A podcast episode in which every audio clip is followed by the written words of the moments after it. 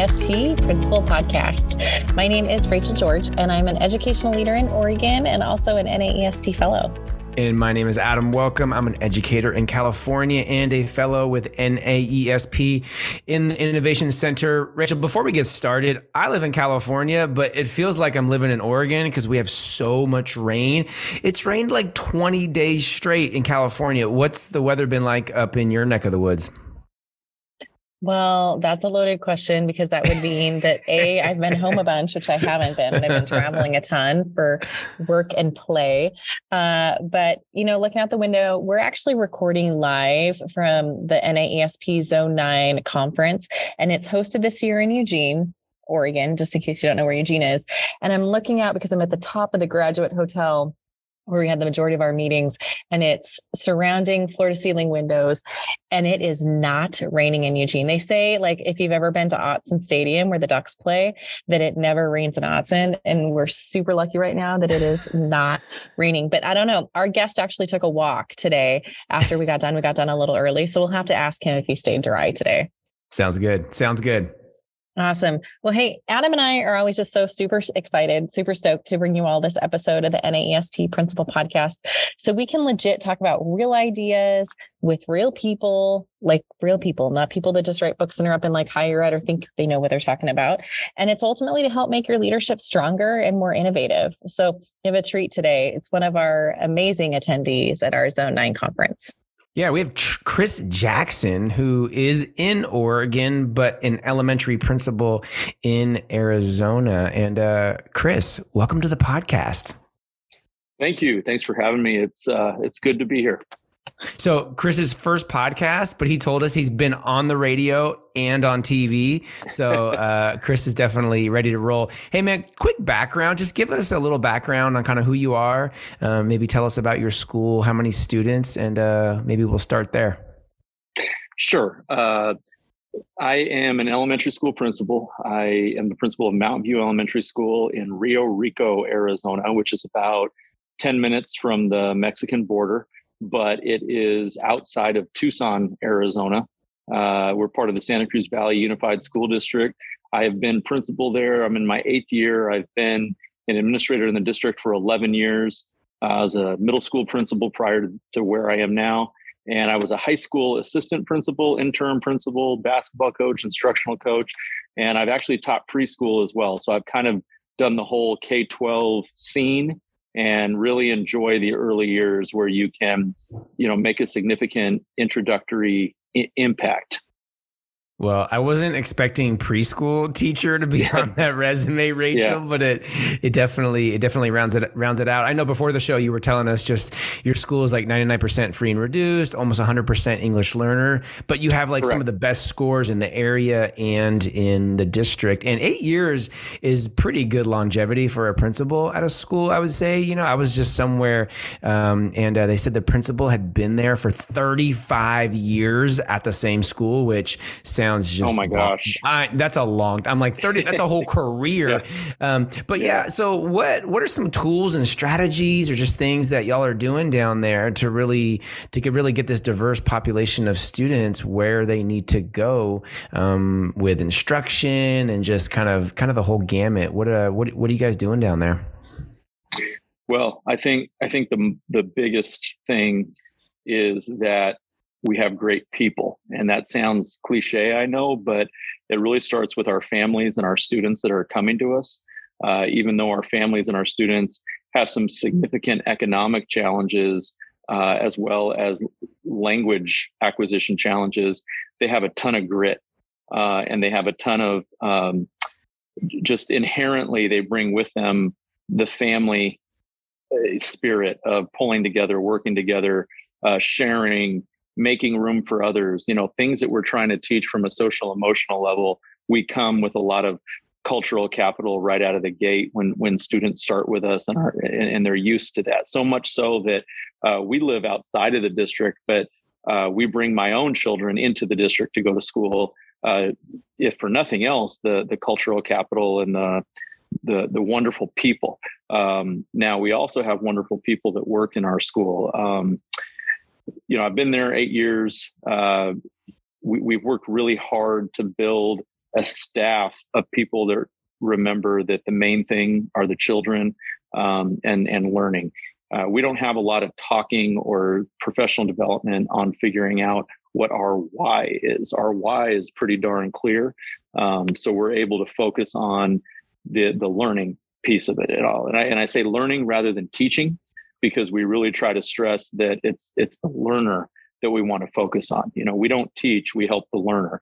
Um, obviously, that involves teachers teaching, but uh, for someone outside of education, that may seem like semantics. But if we if we use language like you know learner centered and um, even our lesson plans, we refer to them as learning plans because we want to always remind ourselves that the focus is is on the students. And um, when it comes to the instructional piece, uh, the learning piece, you know, we really look look at things from or through a, a couple of different lenses. Um, RTI is something that we implemented um, early on in my time there, response to intervention, using a tiered approach to uh, you know learning and relearning, whether that's enrichment or interventions, and most importantly, creating the time necessary for teachers to work together, collaborate, and spend the time on their their planning and and their craft, um, not just horizontally within their own grade level, but vertically with other grade levels. Because what we do in kinder affects first, what we do in first affects second. Um, early on, in looking at data and scores, it was evident to me that teachers were were very conscious of what they were doing in their own grade level, and they were feeling badly if they didn't get the score they wanted or the data that they wanted. And you know, I pointed out to them, well, you're not going to be able to accomplish this in three months time or six months time or nine months time. What's going on in fifth grade starts in kindergarten. So we've really taken approach at having our teachers work vertically um, and and just trying to spend more time. Another thing that we're really doing a lot with is personalized learning. And personalized learning i know as a term is somewhat new to people but the way we're looking at it is looking at what are the students' needs and how do they learn best. And for some students, that may look very traditional, and that's okay. Um, you know, some students may need to be very directed, very uh, time oriented, very goal oriented, very deadline oriented. And then there are students that once they demonstrate mastery or, or they get along that that Bloom scale, right, in, in terms of application, they're able to uh, do things more creative and, and choose their own way of being assessed, showing competency. And as the teachers, as the staff, as the leadership, we have to identify which students are ready for for what. Um, and I'll be honest with you, we're we're not all the way there yet with everybody, but the fact that we're you know dipping our our toes and our knees into those waters helps us be more adaptable um, and malleable to students students needs I love it. Thank you so much. There were some great gems in there um, that I think will really resonate with some of our listeners. Now, I'm going to take us back to earlier in the day. Chris, you and I were having a conversation, and you shared with the group during our NAESP Zone 9 conference that oftentimes when we're making decisions, we're not going to please everyone, right? And that we can sometimes get paralyzed by that fear and that pressure of people pleasing. Can you tell me a little bit more about how you go about making those decisions within your leadership practice? Because you you had a, a fantastic fantastic, almost mic drop perspective on it that I think a lot of folks could learn from. So hopefully you remember that moment of brilliance that you had today. Oh my gosh, you you you built me up way too big right there, Rachael. Um, I I would say first of all, I don't I don't I don't believe I please everybody at all whatsoever. And if you don't believe me, just ask my wife. Um, but but uh, when it comes to to working with others, something that I I don't even know where I picked it up along the way, but I I try to remember is think the way they think. If you take someone's situation and you try to uh, analyze it through your own lens, you're almost always certain not to to understand them. So you have to really look at where they're coming from, what they're doing, and how they think. And even if they're thinking, even if we think they're thinking incorrectly, you still have to think the way they think to try to to understand them and then once you do that in good faith if you if you've consulted sources if you've considered multiple stakeholders and if you're always using your why which should be the kids as your compass um, it's okay not to please everybody uh, the surest way to unhappiness, I think, is trying to please everybody.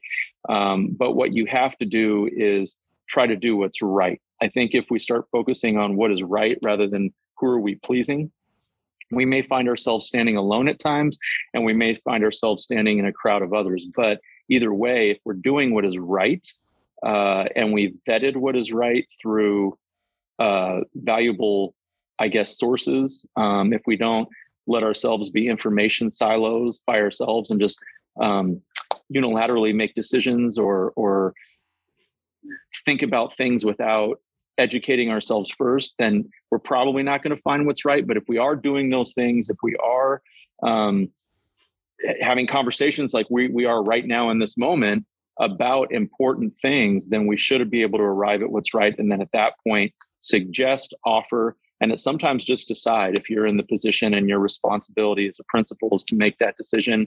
Um, I think it's okay. And I've gotten more comfortable over the years saying, hey guys, team, this is what I think we should do. These are the reasons why. Um, I'd like you to trust me on this and I'd like us to try it out. Uh, and, and that's how I approach it. Um, I try to be very transparent and I try to explain my rationale to people so they understand where I'm coming from and so they know how I'm thinking while I'm trying to understand how they're thinking.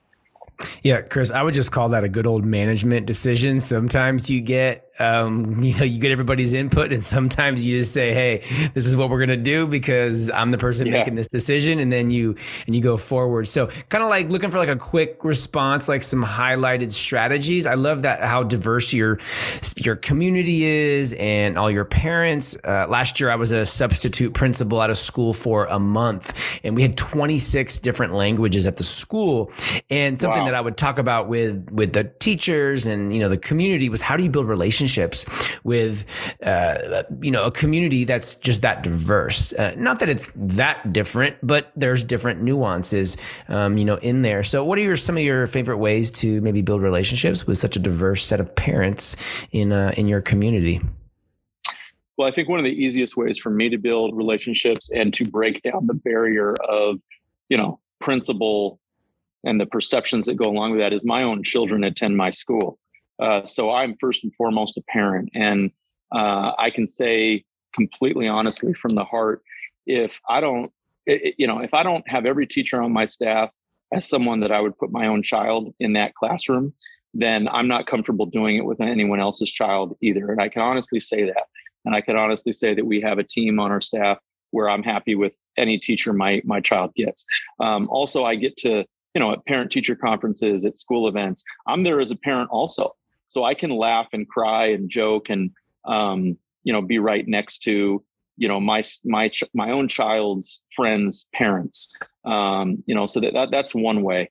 And then, you know, with, with teachers and staff, um, I think not just admitting, but acknowledging and just straight up asking for help when I need it and letting people know, hey, I don't have the answer for everything. I don't know everything, but you know what? I think I've gotten pretty good at recognizing who does have the answer or who might have the answer. And that may be, you know, you know, Mrs. Patterson or, or Miss Avila or Mr. Armijo or Miss Rodriguez or any number of teachers that we have on staff um, or, or support staff or, or uh, Mr. Arvisu, who's our custodian, you know, you know, empowering them to really um, be a leader on campus because we rely on them. So I think those are two ways in which I'm able to do that. Heck yeah. And the mark of a true leader is just doing those little shout outs to your teachers. And I love that you threw the custodian in there because uh, it's just, uh, it's so important. Uh, Chris Jackson, principal in Arizona. I sure hope that everybody listening along with you are going to sign up for the NAESP conference, which is happening this summer in, in uh, Maryland, National Harbor, Maryland, July 10th to the 12th. Go to NAESP.org. They've already announced the keynote Houston Kraft, Joanne McEachen, and Freeman Hrabowski III. Sorry, Freeman, if I messed up your last name. It's going to be awesome. Rachael's going to be there. I'm going to be there. It's always an amazing, amazing place to uh, to meet some people. On behalf of Rachael, myself, all of the um, fellows at NAESP, Chris, thanks again for your time. Everybody listening, we truly hope that you have an absolutely amazing day.